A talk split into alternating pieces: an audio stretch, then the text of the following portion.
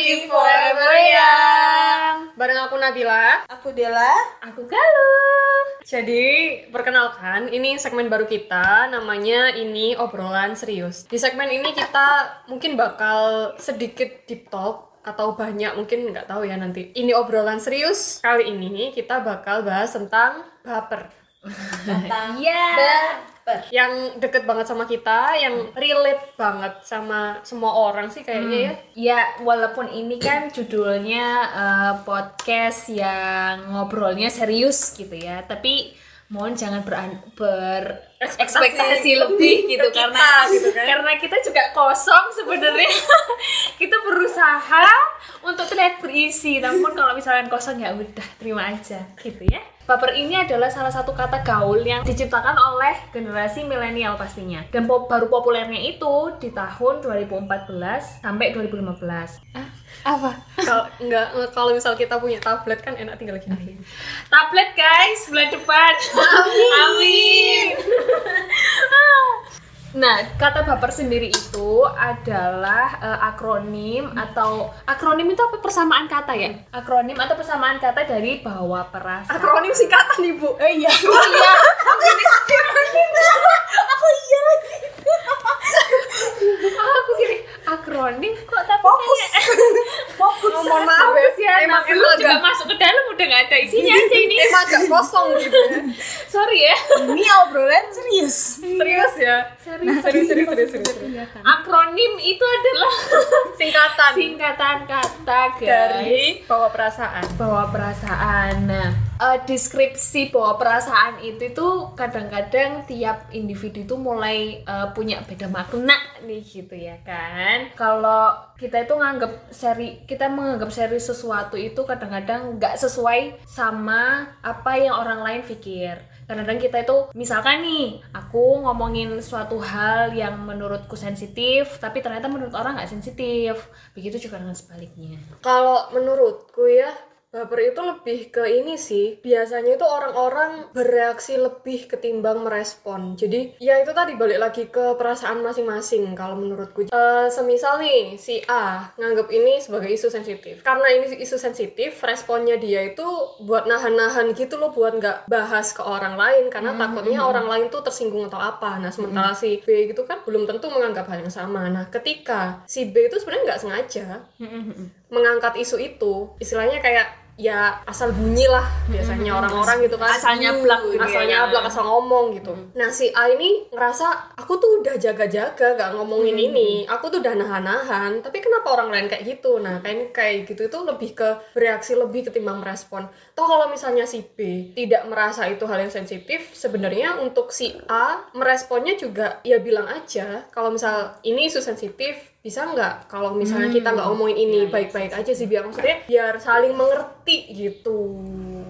Iya, nah tapi itu kan jarang masalahnya terjadi tuh ya hmm, masalahnya tuh sekarang kayak orang-orang di Indonesia itu kayak apa ya kayak gampang banget tersinggung gitu loh tentang topik apa mudah tersinggung itu termasuk baper nggak menurut kalian Iya, kalau menurutku nih aku nggak ngerti sih. Ini orang-orang kayak gini tuh udah lama atau baru-baru ini? Semenjak era sosmed, globalisasi Iya, atau iya, apa pun betul. itu. Sepertinya karena banyaknya platform dan itu tertulis Nah, Jadi lebih iya gampang rekam digitalnya. Kalau misalnya dulu kan mungkin kita guyonan antar temen nggak ada yang rekam, nggak ada yang ini jadinya kalau misalnya guyon-guyonan iya betul kalau misalnya kalau misalnya itu udah tertulis kan istilahnya itu udah jadi statement orang gitu nggak sih? Iya, jadi kayak gampang buat ngejatuhin orang yang bikin Nah, statement tersebut. Iya. di sisi lain kitanya sebagai manusia kayak merasa selalu benar gitu loh argumen apa pun yang ada dalam pikiran kita itu kita selalu berpikir bahwa itu benar padahal kan belum tentu gitu karena ya karena kita kan tumbuh juga otomatis beda beda sosial Beda lingkungan. beda letak geografisnya juga otomatis cara pemikirannya juga beda juga gitu kan beda. Ha-ha, gitu. ngomongin masalah tentang sosial media tuh aku pengen cerita karena aku tuh pernah punya pengalaman gitu kan aku itu adalah orang yang aktif di sosial media which is adalah Instagram Facebook yang memang isinya kayak banyak sharing orang lain tentang kehidupannya gitu Hmm. Nah, suatu suatu ketika aku tuh ngefollow lah salah satu eh, akun patriarki gitu. Tujuan aku adalah untuk memperluas aja gitu memperluas cara pandang aku memperluas istilah itu sendiri. Habis itu jadi knowledge buat aku juga. Satu ketika di postingannya dia itu kalau nggak salah itu tentang ibu yang tinggal di rumah ngurusin anak Mhm. sama ibu yang kerja. Eh, karena itu topiknya juga sedikit lebih sensitif ya daripada info- eh, daripada topik-topik yang lain yang ada di yang ada di Instagram itu otomatis aku mau speak up dong. Iya. bahwasanya intinya adalah bahwasanya nggak apa-apa kalau kamu tinggal di rumah gitu nggak harus kerja nggak apa-apa karena di rumah pun juga pekerjaannya luar biasa beratnya Oh, gitu banget, loh banget, Ha-ha. banget. untuk bisa untuk bisa nerima bahwa dia mau di rumah aja itu kan udah berat banget Iya. gitu. Nah maksudku kan ya nggak masalah, bukan bukan jadi bukan jadi sebuah masalah kalau misalkan kamu di rumah, bukan berarti kamu nggak berdaya. Intinya itu Iya, yang iya, aku iya. pengen yang aku pengen highlight itu itu. Jadi di situ tuh ada kata-kata abdi. Abdi itu adalah istilahnya kayak kamu mencurahkan atau kamu kayak ya Kayak mm, seluruh ah, kayak seluruh apa yang ada dalam ah, seluruh mm-mm, kayak kamu curahkan ke keluarga. kamu. Iya. Aku akhirnya mikir dong, Hah? kayak kan bener sih apa yang aku katain. Iya, bener Maksudnya sih. kamu Iya, mengabdi nggak kan salah. nggak salah gitu. Nggak salah. Seketika saat kamu sudah mau sudah mau menikah dan akhirnya kamu punya anak, otomatis kan semua yang apa yang Iya. ada dalam diri kamu kan jadi milik keluarga Iya. gitu. Secara nggak sadar maupun sadar, itu otomatis naluri seorang ibu pasti kayak gitu gitu. Gitu tuh masih aja dia bilang, kok kamu bilangnya ngabdi sih? Kamu ada kata-kata yang lain loh selain mengabdi gitu. Ya emang kenapa sama ngabdi? Toh itu juga itu cuman konteks kata loh, Iya. bukan maksud gitu. Kok sebaper itu sih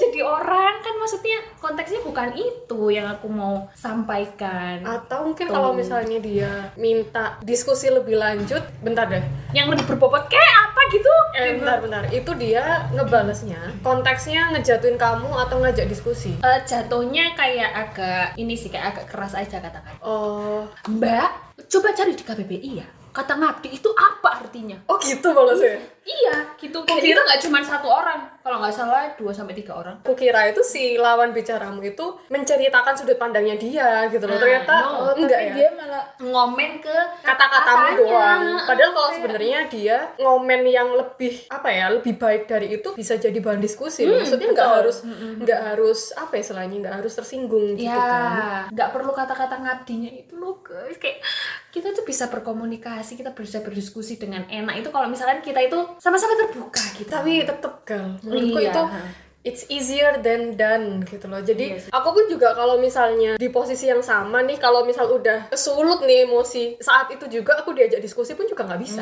gitu jadi cenderung menenangkan diri dulu Iya. sebelum akhirnya kita buka diskusi yang lebih dalam. Kalau kalian sendiri punya pengalaman yang kayak gitu nggak atau mungkin pengalaman yang hampir sama kayak aku lah istilahnya kayak gitu. sosmed gitu Ah, ah. Ya nggak cuma di sosmed sih, mungkin kalau misalkan kalian di dunia nyata. ini aku boleh ngomongin grup chatku nggak boleh boleh boleh, boleh, boleh. Kalau aku sih pernah pengalamannya sih ini di grup chat kayak grup chat angkatan gitulah lama nggak ngobrol terus ya angkatan yang mana nih ya udahlah angkatan pokoknya Gak usah usah diperjelas gitu, takutnya nanti ada yang kesinggung. Karena terus saya baper.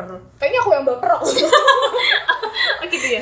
Terus aku tuh ya tanya-tanya kabar biasa gitulah Karena sudah lama nggak komunikasi.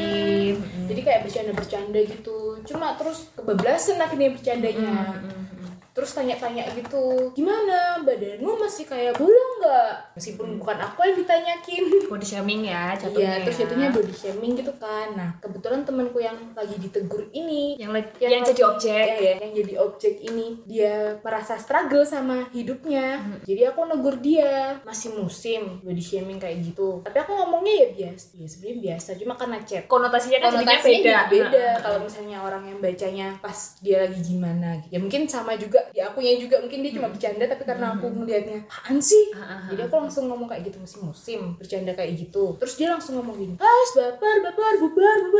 Orang itu sering apa ya istilahnya kayak sering membenarkan kata baper terhadap sesuatu yang dia lakukan padahal yang dilakukan itu juga nggak ada baiknya buat orang lain termasuk body shaming Terus aku tuh kayak langsung bales, "Oh, sekarang udah nggak ada kata maaf, udah diganti sama kata baper." ya Aku itu bilang aku. gitu. jatuhnya jatuhnya kayak Jatuhnya berlindung gitu loh tapi di grup itu jatuhnya kayak aku malah yang apaan sih so ajib banget nih anak Padahal kan nilai yang ditanamkan oleh orang-orang terdahulu kita sebelum ada sosial media kan itu gitu. Kalau misalnya kita bikin salah, kalau kita melakukan uh, kesalahan terhadap orang lain kan kata yang paling tepat kan maaf ya, bukan baper, bukan ah tersinggungan gitu aja gitu. Kalau misalkan guyonanmu masih aman-aman aja ya nggak masalah. nggak masalah gitu. Tapi kalau misalkan saat kamu melontarkan sebuah guyonan dan ternyata guyonan itu sudah bersinggungan dengan faktanya otomatis ya kamu melakukan kesalahan gitu. Jangan berlindung di atas kata-kata baper. Ini juga sih sebenarnya kalau aku lihat ya batasannya itu tipis banget kan sebenarnya. Ini sebenarnya ya kalau menurut sudut hal ini kalau misalnya dibawa jadi masalah tuh bisa jadi masalah. Tapi ketika dibawa relax ya bisa jadi relax. Kalau dibawa relax itu lebih cenderung ke mengkomunikasikan kayak aku bilang Ya, tadi. betul, betul. kayak eh ini nggak cocok loh buat diomongin di forum ini gitu misal. nah. Kan kalau dengan kayak gitu lebih tepat sasaran dan nggak ngode ujungnya kayak gitu. Kalau misalnya dibawa jadi masalah kayak misal wah aku udah marah duluan responnya itu lebih ke bereaksi bukan merespon. Kayak yang nyerang galuh itu tadi. Konteksnya lebih ke perbuatannya bukan ke substansinya balik lagi ya ini lebih gampang diomongin daripada dilakuin karena aku pun juga Ya, begitu. betul. aku pun juga begitu di dunia nyata. Aku punya beberapa temen berapa apa cuma satu ya nggak tahu ding jadi pokoknya aku punya lah temen yang orangnya itu emang mulutnya itu nggak bisa dijaga gitu loh kenapa aku jadi marah-marah ya pokoknya gitu nih. belum belum udah baper kan aku kan jadi emang sering kebablasan lah Hmm, emang pada dasarnya dia itu selengean Ah. gitu kan. Ya namanya juga kita bermasyarakat, ada cocok ada nggak cocok ya Iya, kan. betul, Dan itu betul. hal yang wajar, bener-bener wajar. Suatu saat dia ngomongin aku, tapi kebanyakan aku udah lupa sih. Misal dia ngomongin aku A gitu, terus aku nggak suka. Aku tipikal orang yang tidak bisa menyembunyikan ekspresi.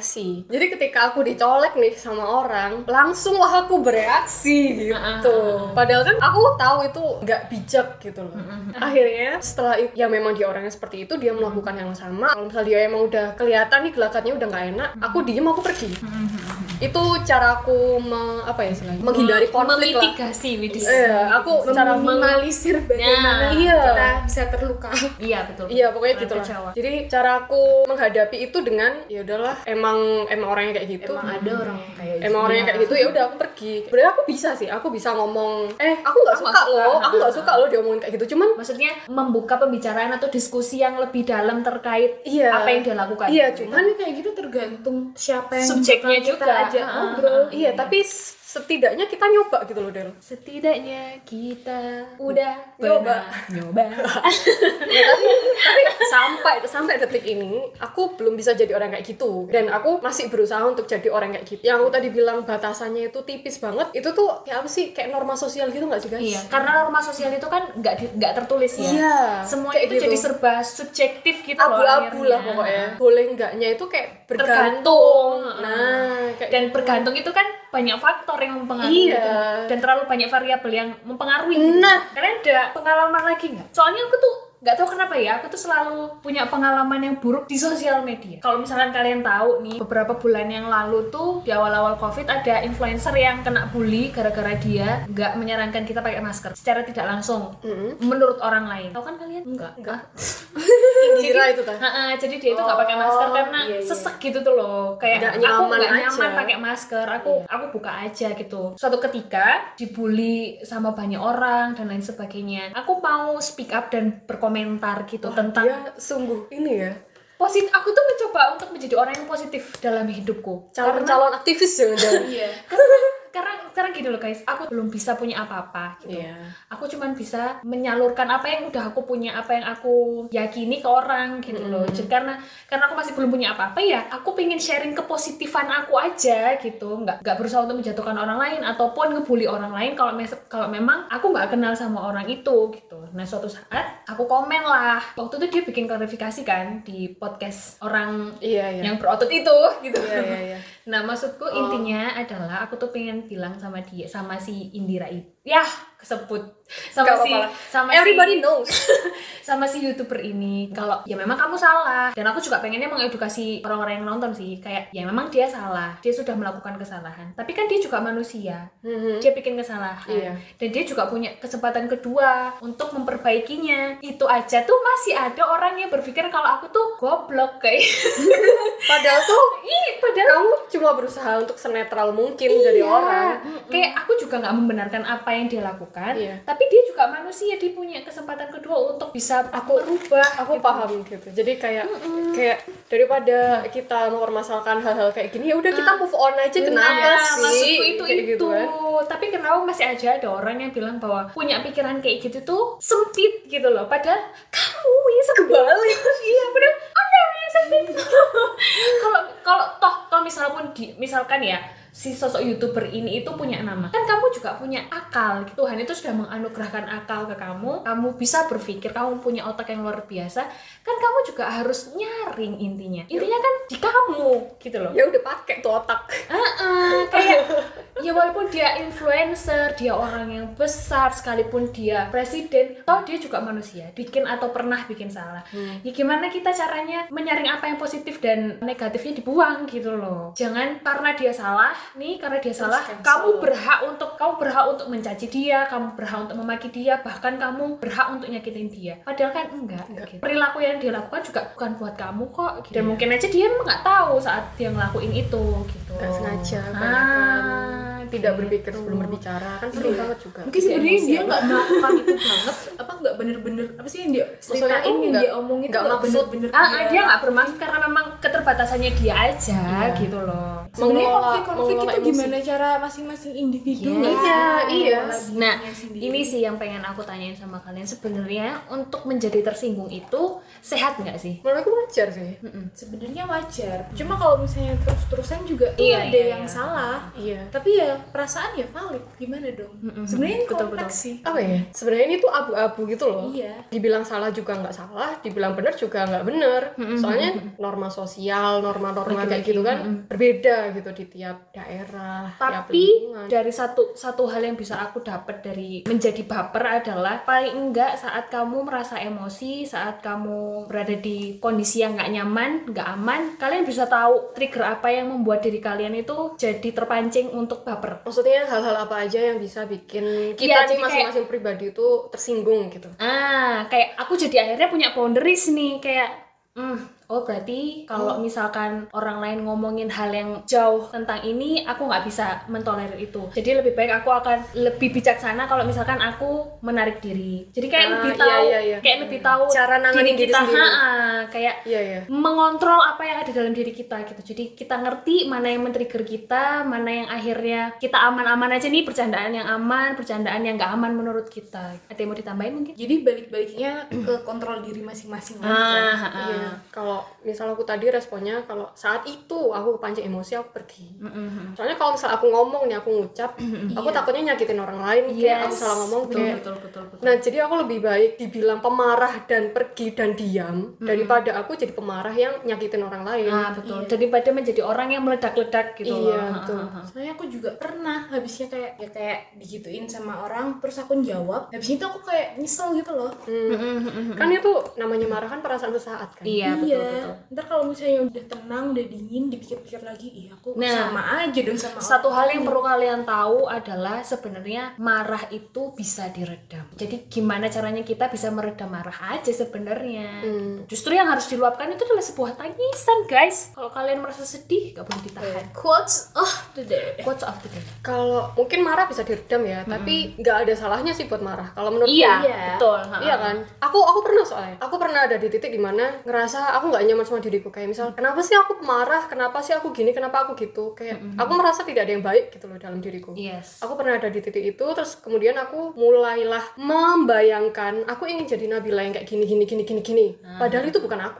Aku pernah memaksa aku untuk menjadi orang lain. Yes. Padahal aku sendiri nggak mampu terus akhirnya stres sendiri terus akhirnya kan eh, menahan emosi kan juga nggak baik kan kan? Yes. jadi kayak aku menahan emosi semakin nggak sehat akhirnya aku memutuskan untuk nggak apa-apa kalau misal kamu marah ya marah aja tapi dikontrol gimana caranya kamu tidak menyakiti diri, dirimu sendiri ataupun orang lain gimana caranya kamu memproses emosimu dan kalau misal kamu ingin menjadi orang yang lebih baik ya udah jadilah versi lebih ya baik betul sesuai dengan dirimu sesuai kemampuan kita juga Iya. sendiri karena orang itu beda-beda ya udah terima aja sih Mm-mm. sekarang di mana sih orang di dunia ini yang mau menyakiti orang lain pasti kan nggak ada. Tujuannya kan pasti sama-sama. Ada sih orang yang mau balas dendam. Iya juga sih. Ini kalau itu beda konteks ya. Jadi intinya orang yang pernah tersakiti. Iya. Iya jadi jangan pernah menyakiti orang lain karena kamu akan disakiti. Orang yang tersakiti adalah orang yang menyakiti di masa depan sih? Iya iya, iya. bisa jadi jadi jadi Iya, iya, iya.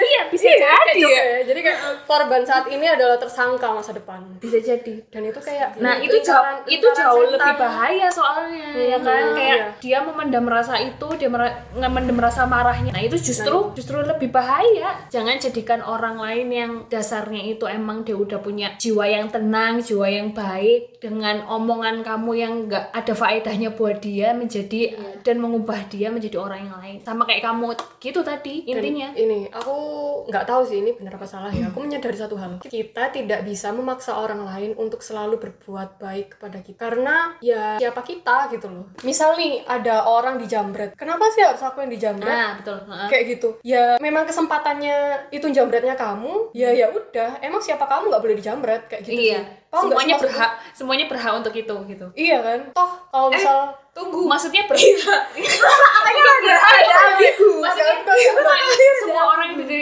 di- semua orang yang di dunia ini tuh punya potensi untuk dikit iya iya itu itu lebih bagus. gitu. kita itu bukan siapa-siapa untuk selalu mendapat perlakuan baik orang lain. iya betul terus caranya kita untuk biar dibaikin orang lain tuh gimana sih? Ya give and take aja. Mm, mm, mm. iya kan? Semakin kamu memberikan kebaikan ke orang lain secara natural dan hukum semesta itu pasti bakalan balik ke kamu akan sendiri balik kok gitu. Jadi wow wow berat banget ya lapar aku kak.